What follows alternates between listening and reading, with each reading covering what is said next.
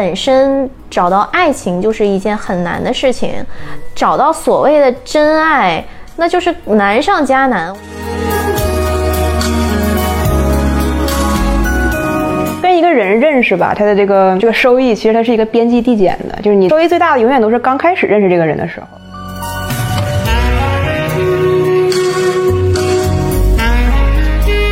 Hello Hello，大家好呀，欢迎收听我们本期的哄你开心。本期节目的话，我们就不再追忆过去了，我们要聚焦于我们的当下。因为前两天的时候嘛，在刷这些交友软件，还有就现在这些社交软件的时候，就突发奇想，觉得说现在这么多的交友软件，真的有让咱们的这个交友质量变好吗？当时说完这个话题之后，编辑部里边的很多的老师又拍案而起了，他们就觉得说，身为一个自己在当下用过那么多社交软件的人，自己现在必须要站出来，好好的说。说到说到这个话题，所以说本期的话，咱们就来聊一聊我们在社交软件上捕获的那些猎物们。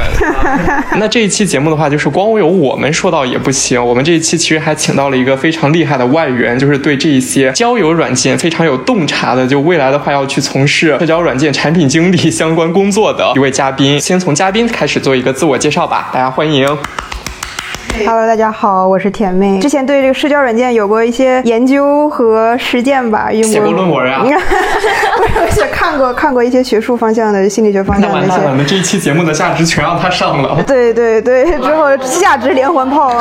之前也想想去面试过一些社交产品类的职位吧，然后就把市面上大家听过没听过的都用过一遍。哇哦！然后也有过一些比较奇妙的、精彩的经历可以跟大家分享，还有一些经验值得大家借鉴。嗯，这就是一个产品经理的自我素养。用惯了所有的这个市面上的软件。下句可以不用说了，掐了掐了掐了。好，那然后我们另外一位，Hello，大家好，我是你酸，一个保守的东北女人，一个只用过一个社交软件的东北女人。为什么这一期要请酸姐呢？就是大家对酸姐的这个印象就可能比较刻板，就大家觉得说酸姐每一天是对这个什么恋爱了，什么这些感情了非常有洞察，尤其是看我们的公众号会发现说那一些很走心的，尤其是感情方面的这些东西都是出自酸姐之手。所以说很多人就觉得说哇，酸姐一定是在这一方面身经百战。但实际上呢，酸姐是一个非常非常保守的东北女人，她这一期上节目，也就是为了为自己证明，想向大家说明。是一个典型的东北女人。我想先问一个问题：很多人是谁？把他们的名单给我列出来，我要回去一个一个找他们聊。这个的话，我们等一下下去之后再说。然后就是对听众的话，我们不要公开我们自己的家丑了。那我们差不多就开始步入我们的正题，因为这一期的话就是说是呃交友软件嘛，社交软件。我在这儿的话，先要跟大家的定义一下我们今天聊的一个范围。我们说的这个交友软件的话，实际上就是指现在来说，就是陌生人之间的那些社交，比如说像这个探探，然后或者就是说是像国外的那些 Tinder 之类的这一些软件，而不是说你用的这个微博啦，或者就是说微信，虽然微信也能算吧，比如微信那个摇一摇，嗯，对对对对对，啊，微博微博也有，毕竟微信早期发家的时候嘛，也有人把它当成一个约 P 的软件，但我们主要的话还是聊，你就直接说约炮就好了。我们我们我们主要是聊市面上的这一些主流的其他的这一些交友的软件。那首先来说的话，就是你们两位吧，先轮流说一下自己什么时候开始知道有这一些交友软件的，大概都用过哪几款呢？我是在上大学的时候，就我大学是一五一六年左右知道的一些社交软件。当然，刚上大学就知道了。那时候我已经念大学念了一段时间了，然后很神奇，我从来没有注册过探探。就我那个时候对这些社交软件都抱有一种非常不屑的心理，你知道吗？东北女人的那种保守感吗？就是非常清高，也不是说保守，就是清高。我看不上你们哈，就我可以直白的说，就是这样。我很高贵，没有男人有机会 啊。对对，差不多这种。当时我有一天手机收到一条短信息，就是说什么有人在探探还是在什么上暗恋了你，还是喜欢了你之类的。我当时就觉得很很莫名其妙，因为我从来没注册过，情窦初开。我就我就觉得很扯淡，然后我就带着一种愤怒的心理把它删除了。我心想哪个。软件卖我的个人信息，我当时就这么想。真正开始用社交软件是我大学毕业到北京之后，然后用的是，包括之后其实用的时间比较长的都是 Tinder。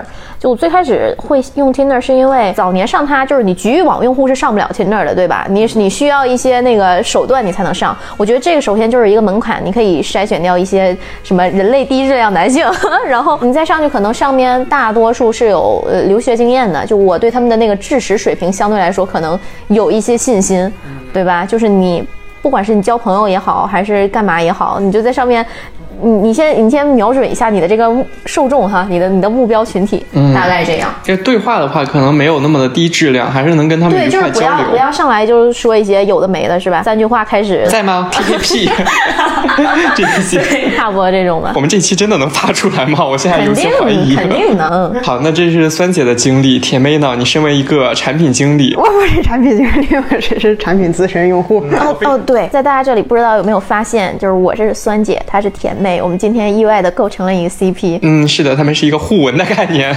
那你自己刚刚也说了嘛，你自己用过市面上差不多所有的那些软件，就很好奇你是一个什么样的经历呢？什么经历？就我记得探探应该是一四年时候推出，那个时候我刚刚好刚上大学，然后一四年就用了。呃，对，这就可能是抱着就是就是这种猎奇心、好奇心，想看上面会什么样的人。然后后来上去之后，觉得就是就是当时我才多大，十八嘛，就看上面就鱼龙混杂，危险危险危险。然后 就就再没没就没用了。呃，后来一六年，一六年我出国出国留学，在加拿大。然后一七一七年吧，一七一八年左右，我记得探探在做海外推广，就做到我们学校。然后就就我当时是在一个亚洲学生社团，然后他就。我们拿他赞助，他就逼着我们这些，就是就是领领导层的这些人，每个人都要注册一个账号，上去钓鱼。后来就就就就就借这个机会，然后就又又用又用了一次探探。然后是探探海外版吗？还是说跟国内同用？海外版的海外版探探，对。然后包括在国外，其实也那个时候 Tinder 还是个还是主流嘛，在国外。然后 Tinder 跟探探两个都都在用，因为在 Tinder 上面主要还是非中国留学生比较多一些。然后就不一定是白人嘛，本地人在用。本地或者其他国家留学生，然后当时 Tinder 在国外可能在国在国外给我感觉是更是一个约炮软件吧。然后还有就是比较奇奇怪怪的，就是说的话或者说说的话你完全听不懂，就感觉行为模式啊。我遇到过些什么像学什么人类学，学呃想不想不起来学什么学科，但是就是说的说的话非常让人觉得。极度亲密，就是你刚跟一个陌生人讲话，能怎么能这么亲密？啊，就上来三句话就开始对你，把你当成一个研究对象。三句话就把你当他一个好像认识了一辈子女朋友似的，觉得 weird。然后后来呃，当然 Tinder 就没有再用，然后因为探探上面发现都是都都是都是自己熟悉的面孔，我就觉得 Tinder 也不也也就是探探也别用。然后后来到到后来一般，因为一打开探探之后一看，哎，你也来钓鱼啊？在国外用探探的话，上面一般都是跟跟你跟跟我背景差不多的，就是稍微有。有点素质的那个留学留学生这样比较多，在国内你用 Tinder 的话，你就是筛掉，可能就筛掉了一批跟你不太匹配的，是个门槛儿。本本本本质上，我就觉得这个社交软件它其实就是把我们的这种感性的一个关系，然后寄托在这种数据算法推荐，所以你肯定就是它就是一个筛选的过程。嗯。然后后来就是讲到一八年，一八年后来我回北京实呃第一次实习，当时第一次来北京，其实就是抱着能多多认识些人的一个心态吧，然后又开始玩探探。的确，当时认识了不少跟自己三观比较相符，或者说跟自己差异极极大的人。到现在就用过像 Tinder 啊、探探，国外还有像 Bumble，国内的他说 Slow。其实陌陌跟 Soul，我之前也是就是抱着一个试验产品的心，也在上面。玩玩过，然后也知道这几个产品大概差异化是什么样子。我好像从来没在上面约下来过女孩，见的都是男性，男性。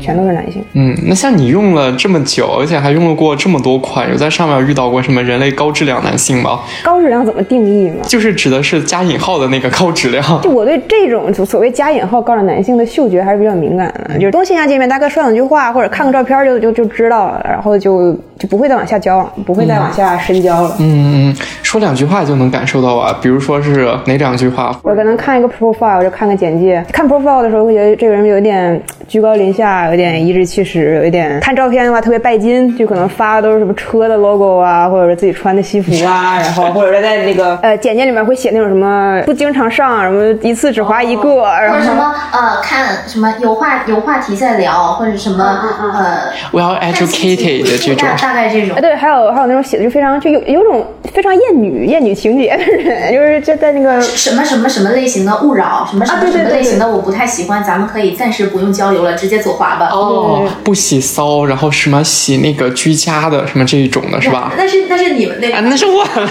而且我觉得大家在这个软件上还是希望就是认识一些就是不太上这个软件的人的。嗯，所以就是有时候你就看一个人一个人的简介里面写什么，什么右右滑但是不说话的就算了吧，或者用假照片就算没看。我靠，这人应该玩了有个有个两三年。嗯嗯嗯。而且这种看来就是会让人人觉得这人老受骗。我看到那种什么什么什么什么什么请左滑的那种，我特别反感，就是我一上来就会有种厌恶。你不想跟他 match，你自己左滑就完了吗？你管别人呢？你自己左滑之后，你跟他就 match 不到了呀？不，你还是你自己上赶着你右滑之后，然后你在这是吧？逼逼赖赖。嗯，对啊。就是有一种，就是当了必吃，然后还要给自己立牌坊。对对对对，我支持当也支持立，但我不支持又当又立。对对对对对。哎，那像就是刚刚甜美讲自己用了这么久的这个社交软件，其实各个产品的话都有一些涉猎。那像你自己来说的话，后边再用这些软件是更多当成一种实验性质啊，还是说是自己单纯想去从上面交友呢？嗯嗯。国内这个社交软件这个陌生人社交这个阶段吧，说它其实发展的时间非常短，因为你比如说，我们其实从两千年左右那段时间有互联网，有了 QQ，开始熟人社交，然后一直到二零一零年这段时间有贴吧、有豆瓣、有各种内容平台进行网上社交，然后到一零年到现在进入陌生人社交，探探、陌陌，还有国外这些产品，这个发展的这种早期阶段，大家其实对这个有一定的偏见的，有可能，而且是抱着一种有一点点距离化或者有一定的心理距离的这个这个软件上，就会觉得。这个上面是约炮的，或者说是见不得人的行为，或者说不好意思说哦这个人是我在网上认识。但是现在可能到了二零二零年以后，我们可能就是会更开放的讨论，就是说，因为会发现其实大家就是哦，原来你也在用，会有这种这样的一个时刻会更多一些吧。然后现在对我来说，在上面抱着的心态更多的就是认识新的朋友，然后见到一些可能在自己生活圈中见不到的人。因为很多时候我们对自我的认知其实是在你跟不同人碰撞之后，你会有更好的一个认知吧。嗯嗯，是，我不知道三姐有没有这。这种感受啊，就是像以前来说的话，好像咱们小时候就是提到这个网友，或者就是某某人在网上谈恋爱的时候，大家对这个事候就是很嗤之以鼻，就觉得说，哎，这个人可能就是有一点什么大病，就是你怎么能在网上去认识人呢？就是为什么要去谈网恋呢？可能多不安全啊！但是现在来说的话，好像网恋还挺司空见惯的，很多人的恋爱都是从这个网上认识人，或者就是在线上认识了很好的这些朋友。我在想啊，就我比如我小时候网恋这种。事情一般发生在比如我父母那个年纪，就是中年人网恋。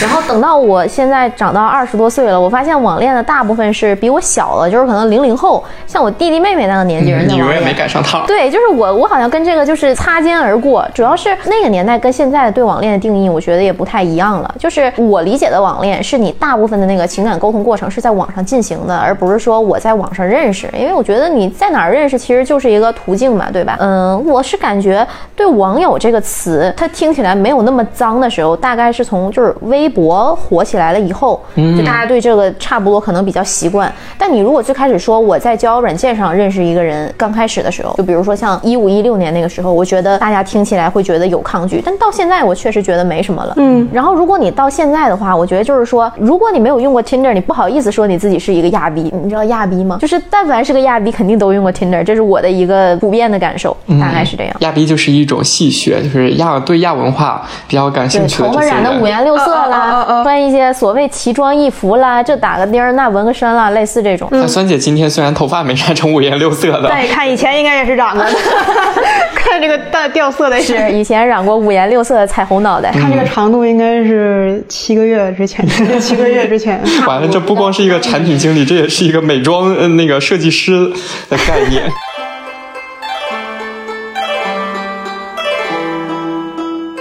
其实接下来的话，我觉得可以来聊一聊你们自己当中的一些使用体验了。尤其是我比较好奇的，就是像你们在用这个社交软件的时候，你们都会在上面发什么样的东西啊？还有你们的简介都会写什么呢？我先说我好，因为我这比较短。嗯，因为你只用过一款保守的东北女人。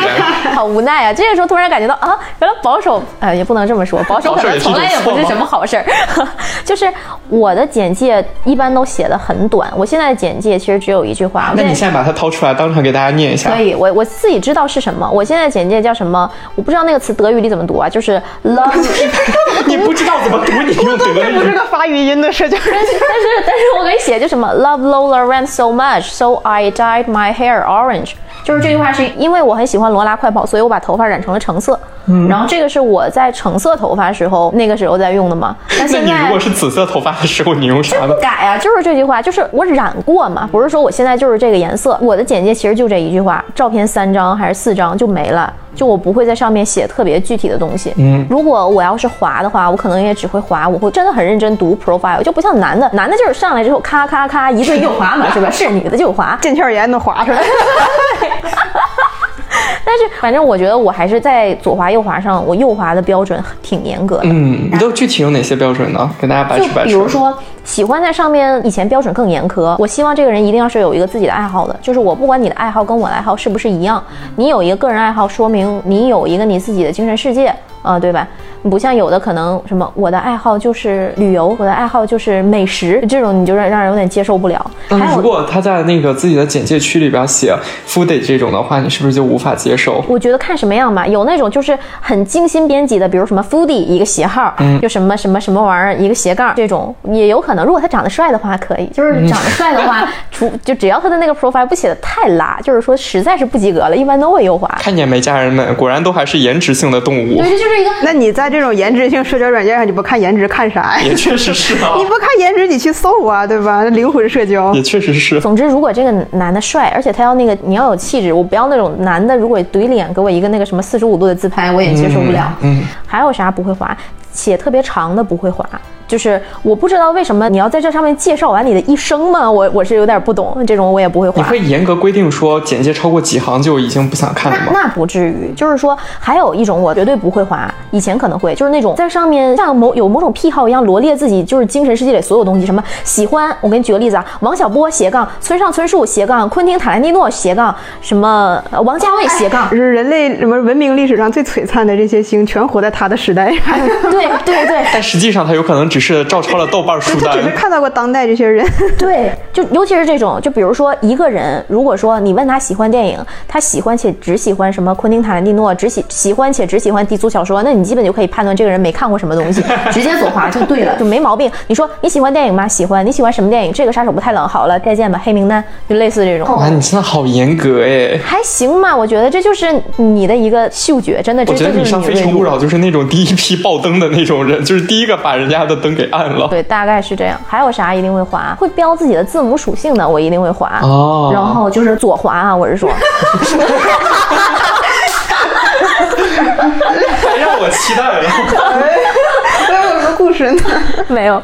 就是这种一定会左滑，还有就是什么资料写的很露骨的一定会左滑。如果音乐恰好是我喜欢类型的，我会右滑。喜欢 trap 的我一定左滑，这是我最讨厌的音乐流派，没有之一。孙姐说的可详细了啊！对我，我这好像都是有明确的所指的。你这个真的是你应该列一个，一会儿我觉得我们这一期的 show notes 里边就会出现一个酸姐右滑的一百条标准，但实际上最后列出来的话，你会发现那一百条标准的话根本不够列，其实都是一百条左滑的标准。在听的男性们，你们知道你们是怎么被拒的？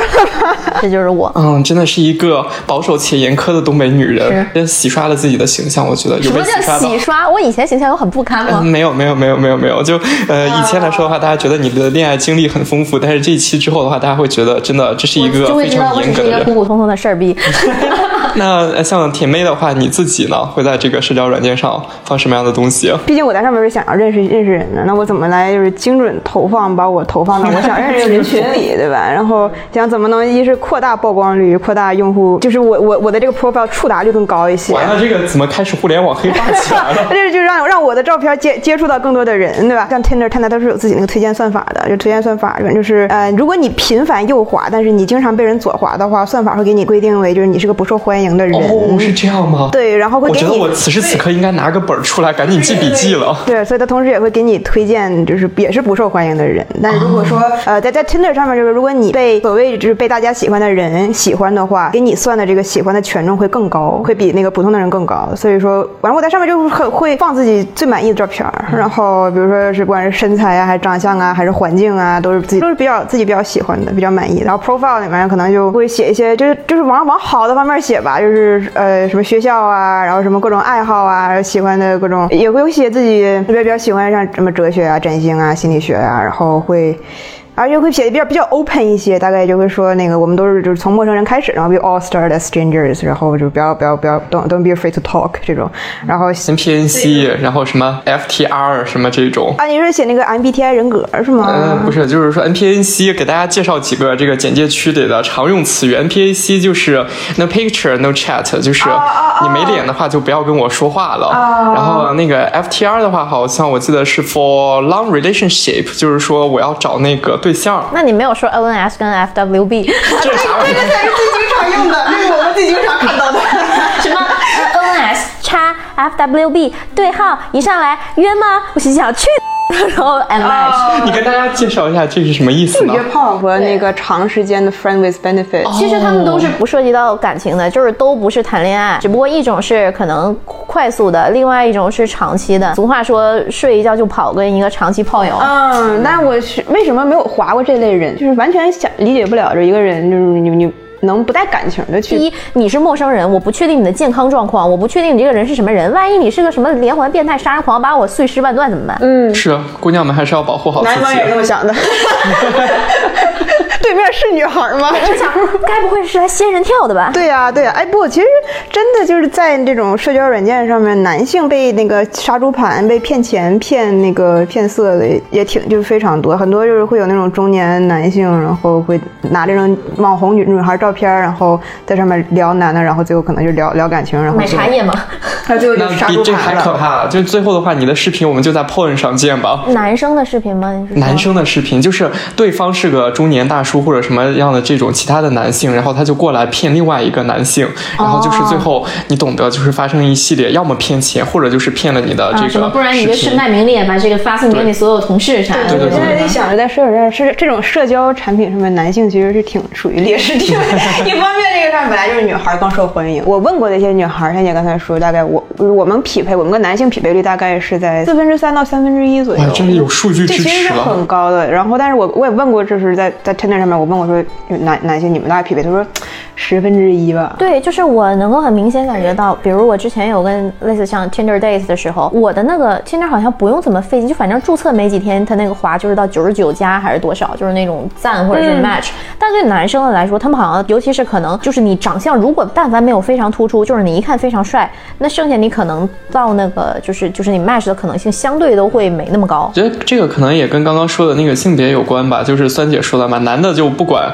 是女的是啥样？不管你的简介，然后就 疯狂右滑。是女的就滑，疯狂右滑。所以它这个就站 Tinder 探它就有这种付费的。付费的话，对于男男性付费用户会更高，因为对男性来说有一个功能，就是你可以看谁赞了你，然后从这个赞里面直接去调，这样就比他让他这个。啪啪滑的是很多了，明白。哎，那我们往回倒一倒，就是还是说到这个个人简介区上，就是我刚刚比较好奇一点，就在于像你们两个都说到了，自己其实会稍微精心的去挑选一下自己的这个简介区，嗯，对，就是把自己好的这一面给展现出来。那你们会感受到有压力吗？就是说过度这种自我展示、自我披露的这种压力，就觉得说啊，我每次在社交软件上的话，一定要把自己最好的一面给展示出来，但这样的话，可能并不能代表是一个完整。的我呀，人毕竟是不完美的。我觉得我展现的啊，就是在交友软件上展现的，跟我在微博上什么那种展现还是两种概念。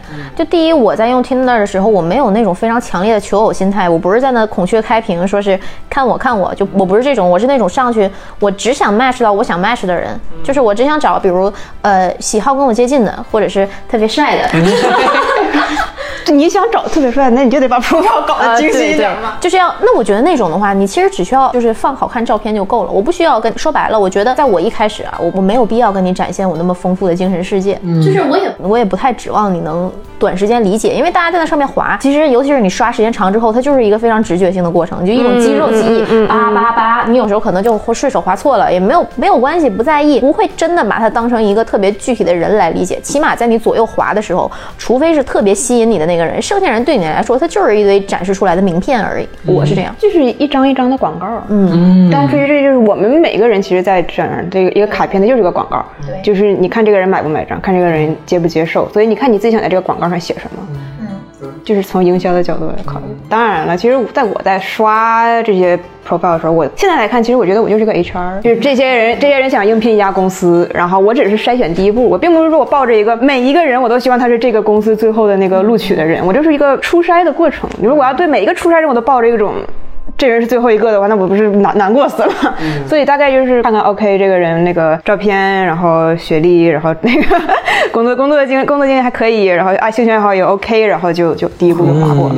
明白。你们两个刚刚说的时候，其实也让我想到一点，就是这个产品的他们的逻辑好像很多时候都是以视觉为主，就是那个照片会放的特别大，简介的话可能就是在下边只是特别小的几行字儿，或者就是呃特别不明显。或者你要点。进去之后它才会变长。对对对对对，就所以说有时候的话，其实也不可否认，大家都还是视觉性的动物嘛，就是你很多的时候还是第一眼看上去这个照片，看这个人长得好不好看，所以我可能会划它。对，还是因为视觉可能更更直观、更冲击、印象更深。你文字的话，你要花几秒钟去看，你还得理解，你不像这个直接看着好不好看，你看一眼就而且现在像好多 A P P，应该探探应该也是可以发视频的啊。对，就是你可以在上面发一段小小的短短的视频，然后也可以发语音在上面。哦，就是更丰富立体的打造自己的人设。你也在挖空心思的 帮大家找哪个人跟你更 match 吧。嗯，我记得最开始 Tinder 就在我刚开始用的时候，大概是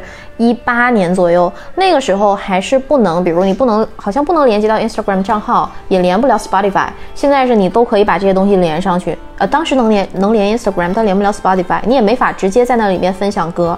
你现在在那个 Tinder 里，你还能分享一首歌曲，甚至能分享微信名片。我震惊，其实我不太喜欢在上面暴露太多个人信息的，因为会觉得这个人。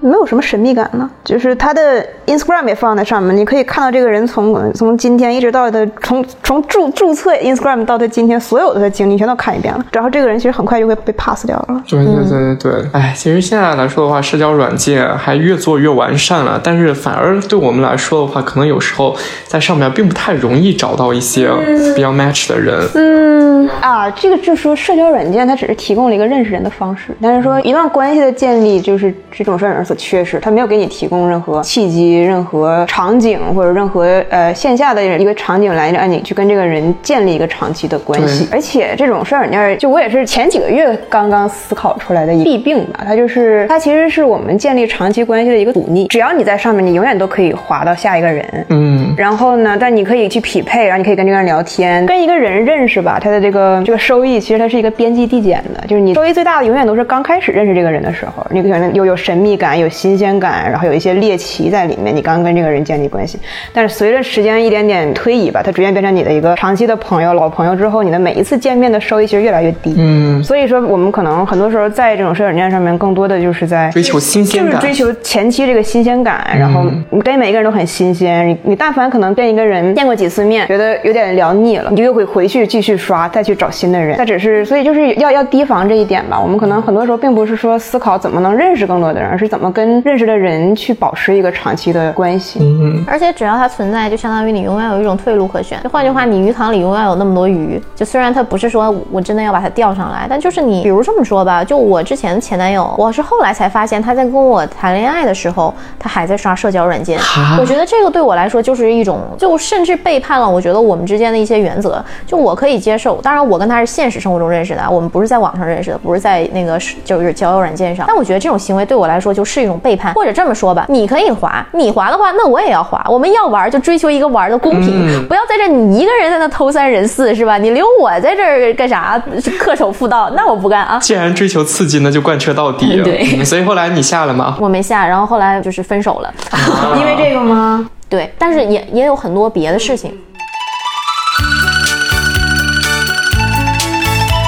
那说到这儿的话，我们就接着往下吐槽一下，就是像你们在社交软件上的话，都有遇到过什么比较？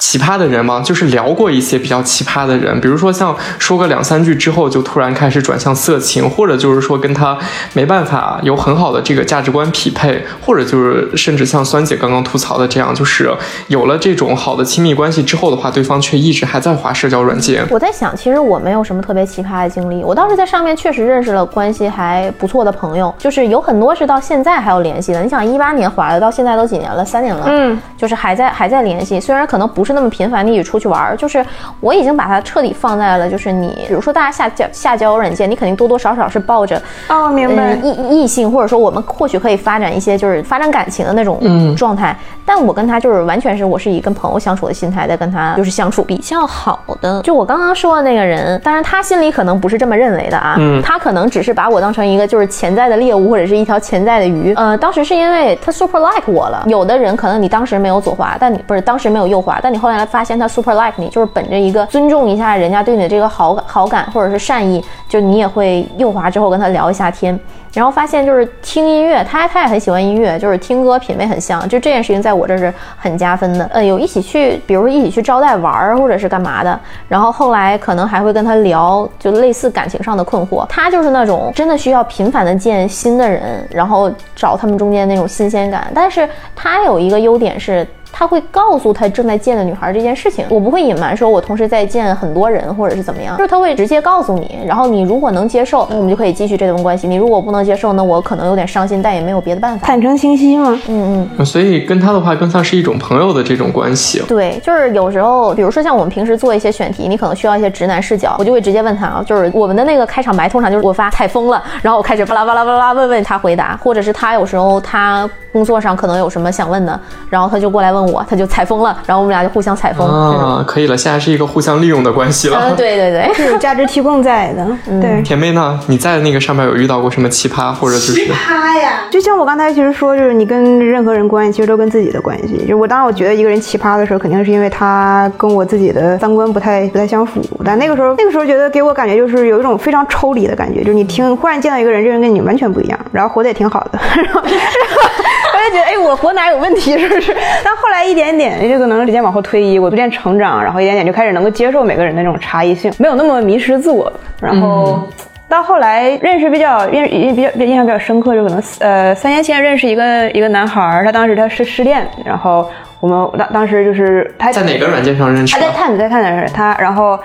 然后当时我们一起就一经常一起出去玩，他也比较喜欢户外，也比较喜欢健身、骑车啥的。我们经常一起爬长城啊，或者半夜骑个自行车。然后后来一直一直都有联系，都还关系还挺好的。然后主要因为可能工作生活没有什么交集，主要还是会有一些情感问题互相讨论讨论。然后给一些建议什么的。然后今年七月份的时候，我还去参加他婚礼。哇！他他女朋友就是也是在探探上认识的。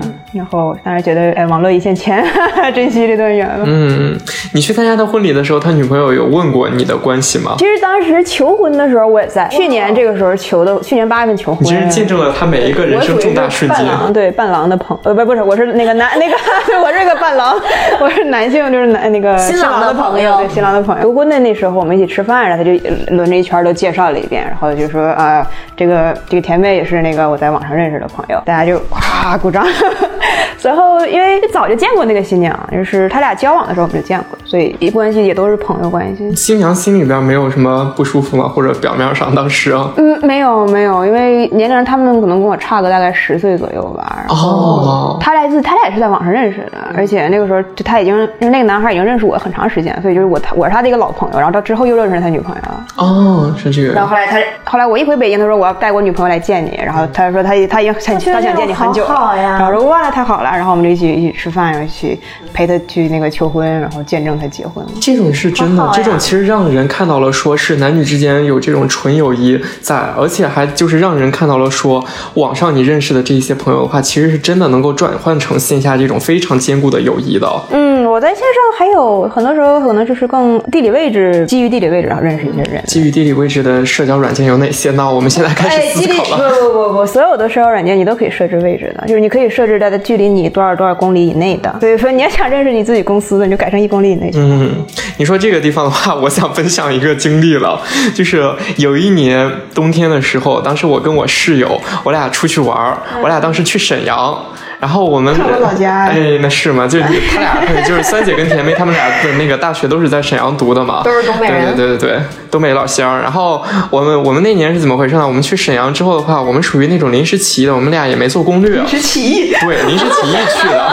然后我们去了之后呢，到了那个呃线下，我们那天是去逛了东北大学，然后就后来就是因为去沈阳了嘛，你肯定就是得吃烤肉，找地陪了是吧？我们不知道吃啥，然后他这时候我室友就是灵机一动，就是掏出了交友软件，在上面临时聊了一个人，在吗？那个人过了一会儿在，然后他们开始聊了两句之后，我室友单刀直入，你知道附近哪家烤肉好吃吗？然后对方就是隔了好几分钟之后才缓过来，对，这是骗财还是骗色？就是为什么会有人在社交软件上会出来这种问题？大众点评都哭了。对，但是他最后还是跟我们说了一下，就是他开始哎，真的，他问了跟你一样的问题，就是说，哈哈哈，不是有大众点评吗？我室友立刻回说，大众点评不靠谱呀。社交软件 就因为你问了一个东北大学的学生，就是问他学校旁边有啥吃的，然后他人还特别好，他给我们当时推荐那个，呃，彩电塔夜市了。啊，对，我家那就在那对对对对对。然后我们两个还当时很有眼光，当时当时弄完之后就直接打车还去吃了一下，确实不错。什么下三滥的店，吃了拉肚子。对，确实他当时推荐的那家店确实不错，就是当时。给我建立了很好的印象，算是一种社交软件的灵活应用吧。找内陪是一种应用方法，确实。对对对，哎，它算是一个那个沙发客的那种概念。感觉看到了一个商机，到时候你每次又刷人，刷刷刷出来一个饭店。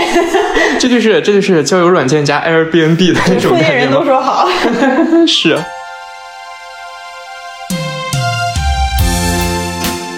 刚刚的话，咱们就是聊的是那种比较开心愉快的这一些经历。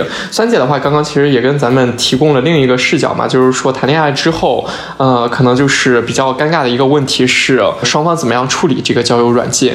你们的话，就是现在会介意说自己或者说对方谈恋爱之后还在用社交软件吗？我绝对介意啊！那相当于你给自己就是还是像我刚才说，你给你自己留了一条后路，就是你随时有就是出轨或者是认识，也不是说我不是说要斩断你认识新的。人的可能，但是你不得不承认，大多数人用这个时候，你是你是有一个比较明确的目的的。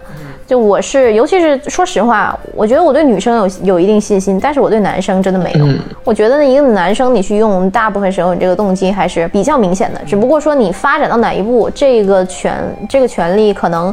女生相对把握的多一些。哎，我有一个问题啊，就是现在很多社交软件上面，它不是可以改你的那个情感状态嘛？就是说是单身，还是说是在恋爱中，还是说你是要寻找朋友什么这些的东西？如果说你的对象这个时候他把社交软件上的动态给改成了说恋爱中的话，然后他还在用社交软件，你会介意吗？我还没遇到这种情况，但我觉得如果有，我应该也是会介意，或者我起码会说好，你要用是吧？那我也要用，就大概是这样。嗯，用它是为了监视他吗？还是不是监视他？就是其实。你通讯录里的人，你在这个软件上一般会有设置，是你划不到的，你可以当时选的。就他大概率可能也会选。我是觉得公平起见，你有认识新的人的权利，那我也要有。你不可能说你你对你自己一个要求，对我一个要求，这套我不接受。甜妹呢？你自己会介意这些吗？啊，我在社交软件上遇到过，就是他在谈着恋爱，然后同时也在刷社交软件的男生。然后首先就是说。就对于谈恋爱，其实现在现代人看来，就是每个人每每段关系的定义、相处方式都是不一样的。有的就是广泛来讲，有时候开放关；有的人是这种封闭，是两个人两个一对一的稳定长期亲密关系的。所以在上面有时候我遇到过，呃，一对是开放关系，两个人可能两个人比较精神层面的谈恋爱，但是也会在线就是会在社交软件上去找一些其他的约会的对象，可能就是为了保持一个这种。关系中去寻找一种新鲜的那种鲜活的感觉吧，然后还有让我就第一次遇到这种在谈恋爱，然后同时在刷社软社交软件的是一个一个男孩，就是他是想跟我约炮，然后 对，然后我我当时其实很费解，就是不太懂，但是大为震撼，就是你不是有女朋友吗？他说我跟我女朋友感情非常好，而且我们已经要结婚了。但是我们两个是就青梅竹马，就是我们这一辈子可能就是就只只跟对方在一起过，所以我们希望在结婚之前去尝试一些新鲜的，不管是性上还是感情上，多多去认识一些人，然后再来确定是不是真的想跟这个人继续走下去。然后就是听完以后，就当时觉得有点冲击，但是现在我会觉得，就首先一是觉得敬佩他俩很早就遇到一个很想结婚人，第二就是能够有这种包容开放态度，就是为了以后能够更稳定的在一起，我希望对方多去体会。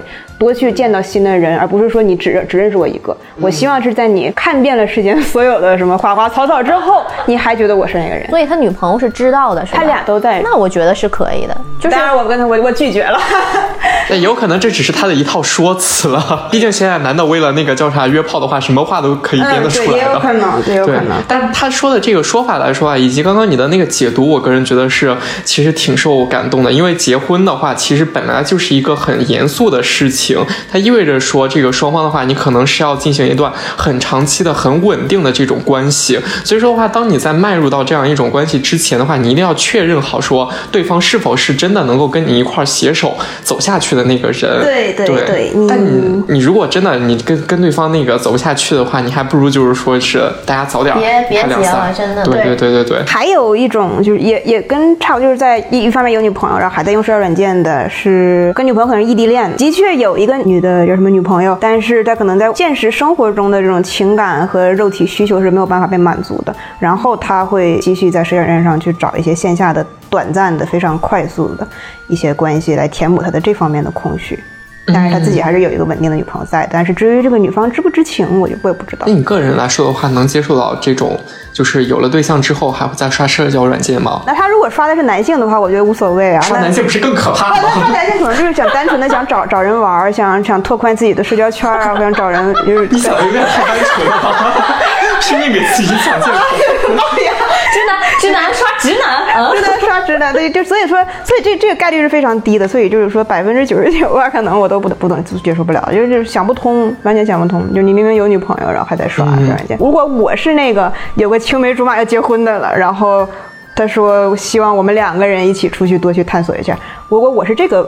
这个位置的话，我是能够能够接受的，就是说很慎重的，就是再考虑一下这段感情。对对，我是出于爱这个人，不希望她嫁给一个错的人。嗯，而且如果是开放式关系啊，我还我我确实觉得，比如说你要现在要让一个人什么跟你结婚之后，就从今天开始深根心，未来这几十年都属于你，这个不现实，不可能。就是你总要面对那么多诱惑，所以我觉得就是未来可能对我来说，就也许有一天我会接受开放式关系，但这一定是我们俩都开放，不能我在这守着。你自己出去开放了，那不叫开放式关系，那要出去，对吧？那然后我身边有，比如说尝试开放式关系的朋友，我说实话没有见到过结果特别好的。到目前开放关系就是大字没看你 sense，你知道吗？因为感情里面如果多了一个人，就是在博弈啊。而且我觉得，如果你喜欢一个人，占有欲这方面，你是你这这是没法剥离掉的。对对，我身边有朋友，比如说她跟她男朋友后来。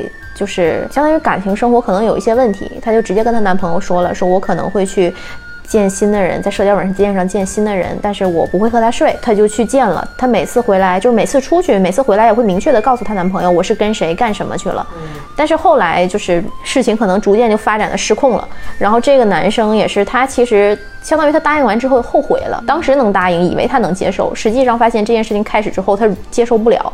然后最后他们俩就彻底彻底分手了。就我见到的大多是这样。没，我在想，可能我们在讨论这个问题的时候，讨论本质就是你能接受，就是你在一段亲密关系里面，对方爱上了其他人。我觉得我能接受，那就是结束这段关系。就是说我能接受有一天，比如你不爱我了，或者我不爱你了，我觉得这都是很正常的事情。但我不能接受的是背叛。背叛就是在我不知情的情况下，嗯你做了什么事情。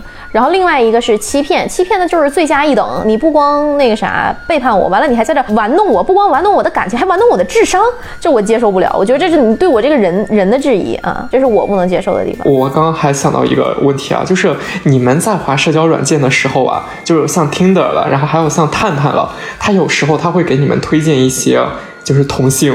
你们会滑倒吗？会，我会开同性。你会开同性？我也开过。对，女生会会会滑。会滑女生？会，但没见过。对，就是有 match 到过吗？有啊，肯定会有。不 match 我还不高兴呢。我说怎么同这这我我哪你看不上？但是我右滑的女生很少有也右滑我的。对，就是 match 不上。就女孩有时候也写说女孩我也滑，然后我就该开开开心心右滑，然后发现只有我一个人右滑了。所以我觉得就是我们说实话，就是你说你在上面单纯交朋友这个心态有没有？绝对是有。但是你想交的是什么样？朋友，异性朋友，因为你在上面，你想交到一个同性的朋友，或者说假设你是一个呃，比如你是你是同性恋的话，你在上面想交一个男生的话，想交一个女生朋友，有没有这种可能？有，但是它实际发生的概率非常非常小。所以，如果比如说我的男朋友直男下载异性陌生人社交的软件，那我觉得我就可以觉得你报的不是什么单纯的动机，而且是在背着我的情况下，我觉得你你理论上是确实它成立，但你放在现实生活中，它就是不太成立的一件事情。毕竟人。都有那个贼心嘛？哎，所以就你们都在上边，就是有交过很好的女性朋友吗？没有。对于女性，我可能在上面只停留在就是 match，然后这个 match 可能更多的就是对于对方对方简介的一个认可欣赏。哦，即便 match 之后，你们也不会打招呼说话？有说过说过几句，然后就没有继续往下说话的欲望。我还有我还有划过，比如像什么 transgender 这种的，就是我看到我看到这种的，我会很开心的右滑。就是我不管你喜欢的是男生也好，女生也好，我看到这种都会非非常开心的右滑。但是你会发现，一旦他的性取向瞄准的不是我这种直女的话，他其实也不会跟你讲话，他可能也就是单纯觉得哦，你这个人长得可以，你这个人简介我挺喜欢的，划了就是表示嗯，我觉得你这个人不错，那就没了。对，就是一个认可。这个心态的话，其实就相当于现在很多女生会在抖音了，会在微博上面关注长得好看的小姐姐一样。而且可能我我还有一个非常好，就是一个点，就是我想看看就男生刷到的女生是什么样的，都是什么样的。就我想让就你在刷我同时，你会看到什么样的人？哦，明白明白。就有点类似于你去求职，然后你去招聘会看看周围人简历都啥样的，就这种心理。哎，你可能就是男女有时候审美也不太一样吧，所以你们的那个算法也导致你们最后划出来的女生跟男生划到的不太一样吧？有这个可能啊，因为可能有的划我的女孩有可能是只开了女性，但是男性可能看到的女性跟我看到的不一样。我也划到过一些纯纯直女，纯纯纯纯直女，纯纯直女，划到一些纯纯直女从来不会划我，但是我我也其实也不太划他们，就是看一眼觉得长得不错。对，就是可如果是长得不错，我很喜欢的纯纯直女，我会右滑，但她不会不会 match 我。而且我会觉得，其实就是你就是滑滑同性有一种自欺欺人的那个，就是说我来这上面不是只滑异性的，就是我同性也看了，然后但其实我不滑，我就看一看，就是自欺欺人。就你最后滑的键都还是男的，还是给自己立了个牌坊了。对对对对，这就是又当又立的行为。可以了，承认了，承认了。好，那前面的话咱们说了这么多的这些东西的话，嗯，最后的话我们往真爱这个方向归结一下吧。就是你们有没有在这个社交软件上面遇到过一些特别特别心动、doki doki 的那种，觉得哇，这个人我一定要跟他勾搭上，就是觉得他特别适合我口味，或者在这个上面遇到过真爱？我遇到过特别心动的人，遇到过什么样呢？能入你的法眼，在一个你这个能列一百条左滑标准的人眼里，就很奇很奇特。我我跟他是一九年的时候 match 上的，那段时间我呃工作跟就整个心心情状态都处于一个不怎么好的阶段，就有的时候你会在现实生活中，比如你工作上受到了挫折，你可能会滑社交软件时间会变长，你可能比如说你想在上面感受到更多人 like 我，让我有一种就是虚荣心被满足的感觉也好，有一种被认可的感觉也好，我我会因为这个滑，可能我滑完了，我就是看到哦 match 了 match 了，我觉得在这上面一种认证就是哦我没有那么失败，或者我是我是成功的，然后我也不会跟他展开更多的聊天，我就是单单纯比如说朋友圈赞越多越好那种心理，嗯嗯，差不多是在那个时候，有一天我极度沮丧，那天是因为。那天是因为要参加公司的一个相亲活动，还是为了做选题要去参加。我人生中第一次参加类似什么互联网相亲啊，然后没能去看成一个我挺想看的演出，嗯，我就很不开心，我就在刷。然后是那天我遇到他的，我们俩喜欢的那个音乐风格可以说就是复制粘贴。我经常比如说听他的歌单，就像在听我自己的歌单一样，就是会到同频到这种程度。对，也是那个，就像你刚才说的悖论，你在社交软件上希望滑到的是不那么常用这个社交软件的人。我们俩当时都算是，因为我是在一个极度低落的情况下。他当时状态也不算特别好吧，就是他一直在找工作投简历，但当时跟他聊是我们是在聊天的过程中知道，就是聊到这个信息的。他当时简介是因为我当时划他是因为我看到他简介有一张我我很喜欢的专辑封面还是什么，就是你可以说比较小众吧，就用这个词比较好理解。然后后来就加微信聊都非常愉快。我还记得那个时候冬天啊，我们第一次吃完饭，就真的是吃完饭他就类似我们就各自分开回家了。我本来满心期待，我以为见面就很开心，我们是不是去喝点酒啊，或者是看个演出什么的都没有。吃完接下来是可以播的吗？可以，可以，特别可以。之后就各自回家了。我就是那时候冬天特别冷啊，我记得走在路上特别冻手。但是我们回去之后还在坚持，就是边走边各自发微信。你你能想象吗？比如你可能刚见，我能想象，但是我不能想象 iPhone 在那样的天气之下还能开。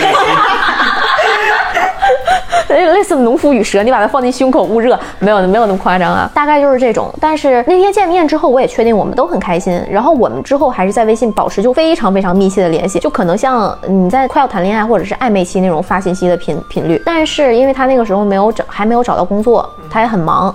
然后我说我说我你出来我请你吃饭，他也没出来，就是类似婉拒了。但是他还会在线上一直跟你聊天。当然也有可能他有什么其他的情况，这都有可能。但是我觉得凭我的判断，他是因为可能他有更现实的问题要考虑。之后就赶上了疫情，我们就很长很长时间都没能见面。等到他找到工作之后，我印象特别深，他跟我说他找到工作了，我们都很开心。然后再过了一个月，他说我还欠你一顿饭没吃呢。然后我们俩出去吃饭，他请我吃的饭。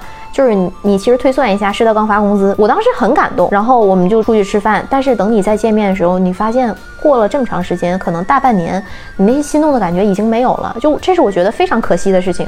就我当时那么努力，就是因为我知道心动这种感觉很稀少。如果它出现了，我不用力抓住，我之后绝对会后悔的。为什么后面没有心动感觉了呢？比如中间那大半年，比如你可能你去找他，然后他没办法出来，可能他是出于他比如男生一些自尊心上的考虑，或者是什么。但我不管是因为什么，他拒绝我这件事情本身就让我不开心。就是你的那个热情是在会会在过程中消磨掉的，而且我是一个没办法网。恋的人就是我，没办法跟一个人一直，我们就天天在网上聊天，就保持这种什么亲密的关系，这我做不到。总之，再见面的时候，当然了，中间可能你生活中也出现了一些别的人，然后他们可能在其他的时候给了你安慰。等你再沮丧、难过或者有开心的事情的时候，你第一个想到的也不是跟他分享了，大家生活也没有交集，你们也没有任何的社会联系，就是这个是陌生人社交最重要的一点，你们之间是没有任何社会联系的。对，就是如果你们一旦想断绝关系，可以断绝的非常干净、快速，而且清脆，就是果断就没了，只剩下你们以前存活过的聊天。记录，所以就是可能是觉得你在社交软件上认识的人，他在你面前展示的更真实，因为你们没有任何社会或者说共同好友这种制约在，然后他在你面前可以肆无忌惮的展示，大不了就是把你删掉，对，大不了就是结束一段关系，我再找另外一个，哦，这就是最严重的后果了。怪不得现在那么多男的喜欢，就是动不动两句话之后就开始搞色情，因为他也不用为此承担责任嘛，就是在他看来可能就是打点嘴炮，他群发一遍对他来说也没有。就当你看清这就是一个数据和算法的逻辑在里面，他给你匹配这个。人，你你不要对他有任何感情，就是抱着一个实际实用主义的心。你在那个上边有没有遇到过什么真爱？有有遇到过心动喜欢的，然后也是是当时三年前也是刚来北京那个时候吧。然后现在想想，可能就是因为那个时候刚刚开始用这个东西，所以到现在看，其实是有一点那种曾经沧海难为水的那种，就是单纯在里面的，在上面认识人，然后觉得好心动。一到现在我们还有联系，一直都有联系，而且。比较就是神奇的是，我们就是物理距离上越来越来越近了。因为可能之前我国外念书，他在北京念书，然后后来后来我回我回北京工作，然后一直就我我在他们学校也工作过一段时间，然后到现在可能还是在物理距离上可能就只有只有几公里的距离吧。但是看这个谈感情的话，就是两个人感情感情诉求不一样。呃，如果我比较喜欢的人的话，我可能会想要往这个长期稳定的一对一的关系去发展，但是他就会觉得我好像没有认识认识人还不够多，我现在还。不知道自己喜欢什么，就是这种感情需求不匹配，所以也就没有在一起。然后物理距离越来越近，心的距离越来越远。对 对对，有点可惜。嗯，反正时时间时间节点。不在一个不在发就是成长不在一个阶段吧，不同频不同频，对，所以就不强扭了。我觉得女女孩一定要就是带这种，就不要想自己是渣男终结者。就是很多时候女孩可能看到一个男生有一点 lost，或者有点觉得好像在玩乐，觉得这人怎么能这样呢？就我一定我要我我就这种母性情怀就出来了，心疼他就是你倒霉的开始，真的是这样。你就是那个接盘的人，就就不不不，你只能是渣男其中一任，对，你永远都不能是渣，不可能是渣男的终结者，他永远不会终结的。是我觉得，其实我真的不太喜欢用“渣男”那个词。虽然我写了很多渣男策划，但是即使是我在，比如说，你是一个保守的东北女人，就是我在跟朋友聊天的过程中，我从来不会用“渣男”这个词去指认、去指责我的前任或者什么。就是我理解的，就咱别别光说渣男，虽然我们只有女性嘉宾哈，但是渣女肯定也是存在的。就是渣男渣女为什么叫渣，就是因为他是有一颗碎成渣渣的心，嗯，就是他肯定是之前有过一次或几次真心的那种付出，但是没有被认真或者说温柔的对待而被辜负了。所以他带着这个没有就没有愈合的一个伤口吧，然后他没有办法之后再去没有勇气也没有办法也不会去维维持稳定一段长期的关系了。有的人他可能是怎么说呢？就是不愉快的经历我们大家都有，但是他可能是说句难听点，他可能是性格上有某种缺陷，就是说他就是做不到两个回避型人格谈恋爱，你你不可能指望他改变这种，真的不可能。而且我发现就对很多就所谓渣男来说啊，每个女生。对他来说，真的没有什么喜欢层次高低，就是说啊，这是一个女的，这是另一个女的，这是又一个新来的女的，他也不是把你当成一个全面的人来看，就是一个女的。啊，顺着这个话茬，咱们接着往下说一说，就是你们觉得说这些就是渣男渣女的概念也好，或者就是现在我们刚刚提到的这一些什么素食的爱情观也好，可能会不会是因为跟这个社交软件兴起之后的话，对大家的这种影响是有关的呢？因为社交软件的话，一一兴起之后的话，咱们与陌生人之间联络更方便了，然后就是与其他的这些人之间交流也更便利了，我们能够认识到很多就是。天南海北的人，新鲜劲儿是永远有的。所以说现在。永远也不缺人，我觉得不能说它是什么所谓什么社交软件让人变坏这种这种论调，我一直不是特别赞成。还是坏人变老了。我觉得就是你面临的选择。更多了，你的那个性格里，就是说没那么善良或者没那么高尚的一面更容易暴露出来。以前你没做，只是因为你没有选择，不代表你是一个好人。你可能只是没有犯错的机会，坏的途径变多了。对，现在只是给你开放了这样一个新的途径。但是你说所谓好人，这里好，我指的是品质基本没有什么问题的，品质优良的，你有肯定还是有。那你说品质差的，他有还是有？他只是说你现在有了更多的方法，所以我不认为它是一个原因。在现在这个社会哈，就是跟我们父母这辈人对比的话，就是他们更多的是一种集体主义社会，所以他们你可能认识人没没有没有互联网，通讯不发达，你认识人都是你你们班、你们社区、你们这个工厂这部分人，然后他们其中可能这些人已经谈恋爱了，然后你可能只剩下选就就这几个人，然后你就要去跟这些人去磨合，去一起生活，然后找到一个人长期跟你一起作伴去生活。但是现在像我们我们这个年代，就是一是通讯、交通，还有这种互联网的这种社交软件。把我们所选择都扩大了，而且我们也就是大家都是在主张一种我要自由恋爱，我要自己选择伴侣，我要选择价值观跟我契合，而不是说物理上物理距离跟我离得近的人。所以有一部分人吧，至少会去寻找自己的 soul mate。但是这个东西另一方面也把人性就是做不好的事情的这个成本降低了。对，而且你是没有道德约束的，你是没有那个归宿的，你周围人不会谴责你，因为他们不知道。然后你在上面认识一个人，如果结果不好，或者他来追责你，你可以马上把他删掉。嗯，所以人性会更开放一些。还有。就是因为这这个软件上面，你永远都有下一个人，你永远都可以抱着一个期待，下一个人可能是。而且我们要就是时刻提防，哈，这社交软件的一个悖论，就是他是希望用户有粘性的，用户有留存的，他是希望今年的用户明年还在的。所以他希望你一直用，对。但是你想，就是你一旦找到了一个你喜欢的，或者说你要长期发展，你结婚了在上面，你就会卸载不用了呀。对，这个悖论的话，其实也是存在的。他希望你付费呢，对吧？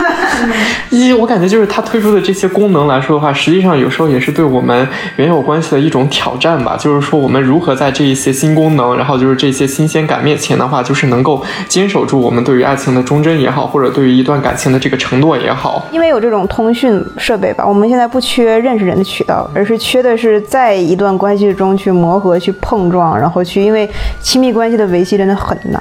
因为你一方面你要，你想你喜喜欢一个人、爱一个人，你你可能你要很，你有的时候你要你要付出，你要你要变得可能自私，你要把你自己那些占有欲，所有的你都要直面这些。所以可能一想到这这这种你需要的这种勇气，人们就选择，那不如这个时候我刷刷短视频，我 我这种就短时间的孤寂啊、空虚，我在这上上面稍微排解一下就好了。就某种程度上，我能理解，是因为。尤其我们现在在，就是像北京这种你说大城市，在这里你是没有什么，就像你像你原来家庭里那种联系，你小时候的朋友，然后跟你以前的社会关系都是脱离的，你是一个人来到这里的，然后你在这里，其实你除了能发展出你工作是一部分之外，单凭爱好想认识人也很难。然后你在这里，其实，嗯，你如果没在北京读大学，你又没有同学在这里，你是孤身一人在这，你很自然你会想说，我想跟其他人产生更多的联系，所以。会有更多人下社交软件，或者说社交软件，我猜可能在大城市的那个使用频率会比小城市高一点，因为小城市很容易滑到哦谁谁谁的前任，我那个哥们儿的前任，隔壁村啊，对啊，这种就很容易，这个是我的一个感觉，就是你真的很容易，反正就我来说，我很容易在这里感觉。我想想，我在包某上把男的滑到头了。绝望，真的，就本来这个软件就很小众，然后我我对像地理位置、年龄、身高都有自己的一些就是绝对的一些偏好的，对我就把那个范围就窄化了，然后窄化以后刷出来这附近已经没有，我 sad story，真的太太悲伤了，然后我后来就去 Tinder，然后发现其实 Tinder 跟那个邦博相当于一个包含与被包含的关系。哦，就下次的话，为了还刷出来新人的话，还要再换换个城市，连夜搬家。我在 Tinder 上有刷到过同事，有刷到过朋友的男朋友，嗯，我把。把我一对那个 一对一对情侣朋友搞黄了，是因为刷了这是我这个正对我我在上面刷她男朋友了，然后她男朋友找我聊了几句，然后我就我没有直接去找我那个朋友，我是找了我们中间一个朋友，我把这个截图就都发给他，我说你看这是不是那谁男朋友？然后后来他说是，然后我就钓了一段时间鱼。后来虽然就那男孩也没有再继续跟我讲，但是我发现他因为他是付费会员，然后他经常在上面在线，然后我就把这些东西就就告诉我朋那个朋友，然后他就转述给那个女女方了，然后女方。听完以后二话不说就跟这男的分了。哦，这女生不错。对。嗯，分分，但分他们俩又和好了，现在。啊。那算了，那算了，收回了，收回了。就又和好了。你现哎呀，都市人的爱情可能没有那么简单。刚刚酸姐说那一点的话，其实呃，我觉得在咱们前面聊的时候也有体现，就是说是当咱们什么时候会刷那个社交软件，我觉得话可能就是两点。一的话就是酸姐说的，当你来到一个陌生的环境里边的时候，你自己是孤身一人，你感到非常的孤独，所以说你这个时候人本身就是一个群居性的动物嘛。所以说，他就肯定是要去本能的去寻找一些人来排遣一下自己心中的这些寂寞，认识一些新的朋友，认识一些新的人。第二个的话，我觉得我自己是在焦虑的时候，我会特别特别喜欢画社交软件。就像我之前说，心情不好嘛，工作遇到挫折。对对对，因为就是你感觉到焦虑的时候，你去画社交软件，有缓解吗？还是更加剧了呢？有。你看上面那那那大家 profile 这么好看，那么靓丽。但你不要说一些扎心的话。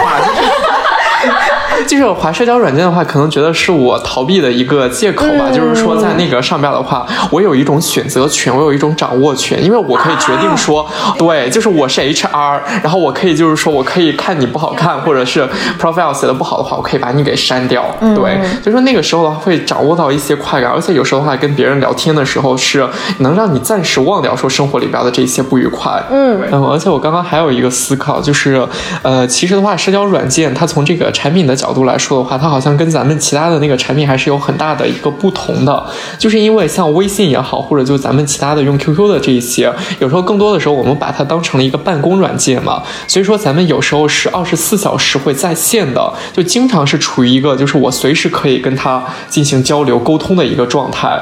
但是用这些社交软件的时候不同，就是我们不会二十四小时就是一直在刷那个东西，很多时候的话可能就是早上起来八点的时候刷一下，然后晚上。起床好 早，你八点就喜欢刷这个，哈哈哈哈哈，就是刷。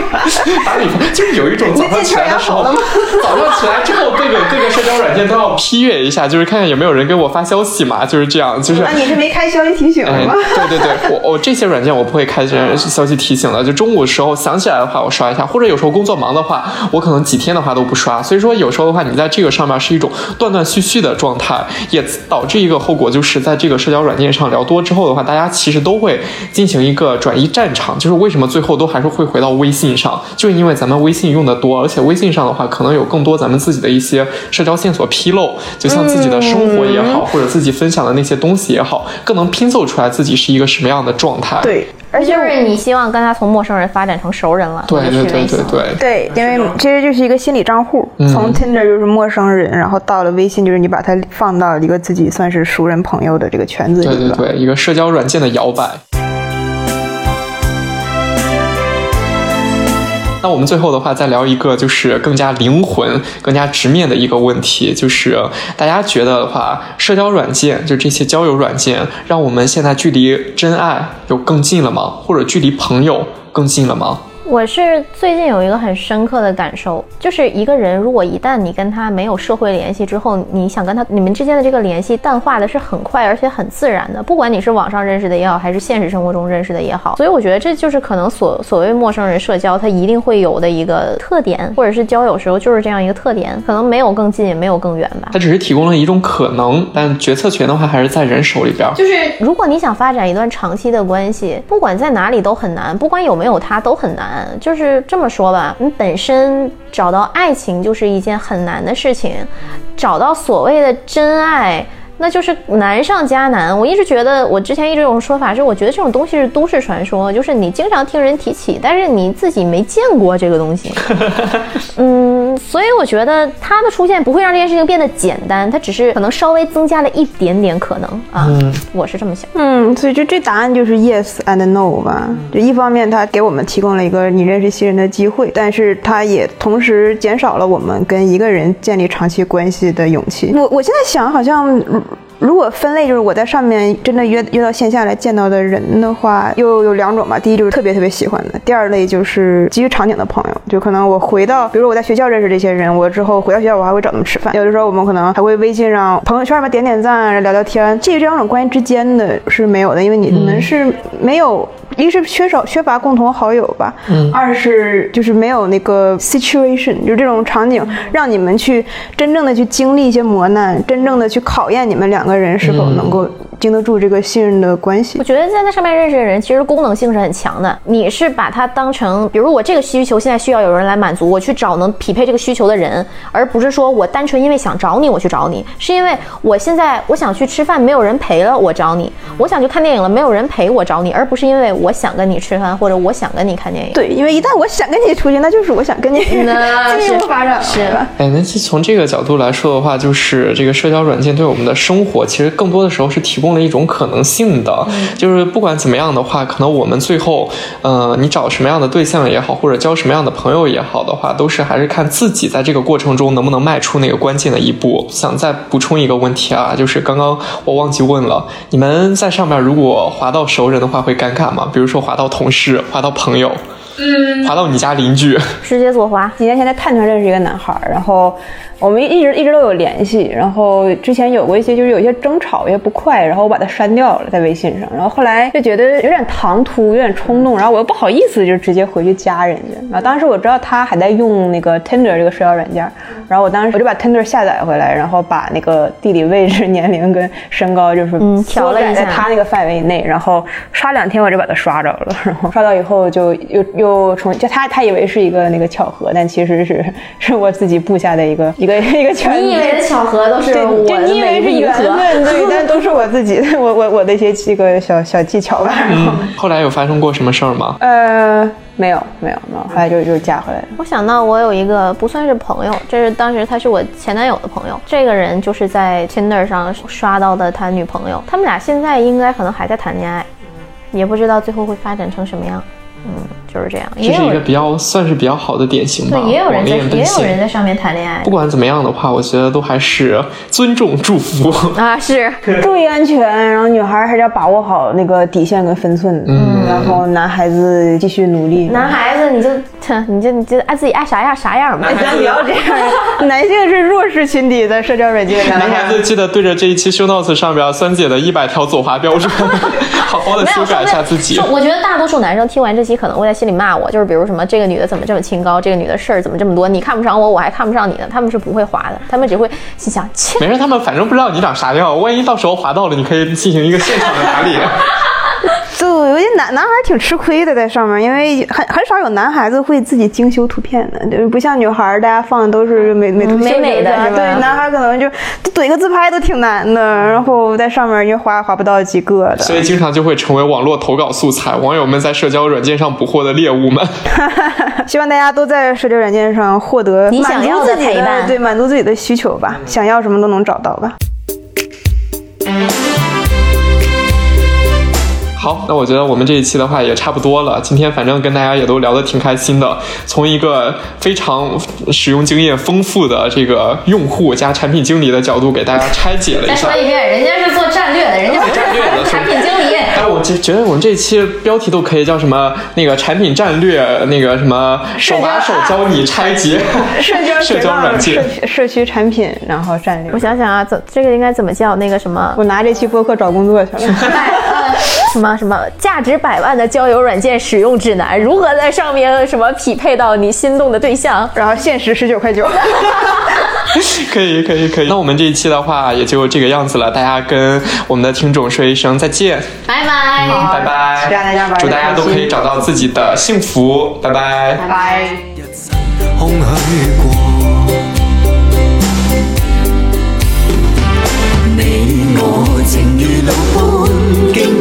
心知道在外痛苦必多，愿你可轻轻松松放低我，剩了些开心的追忆送走我，皆因了旧，当忆起我。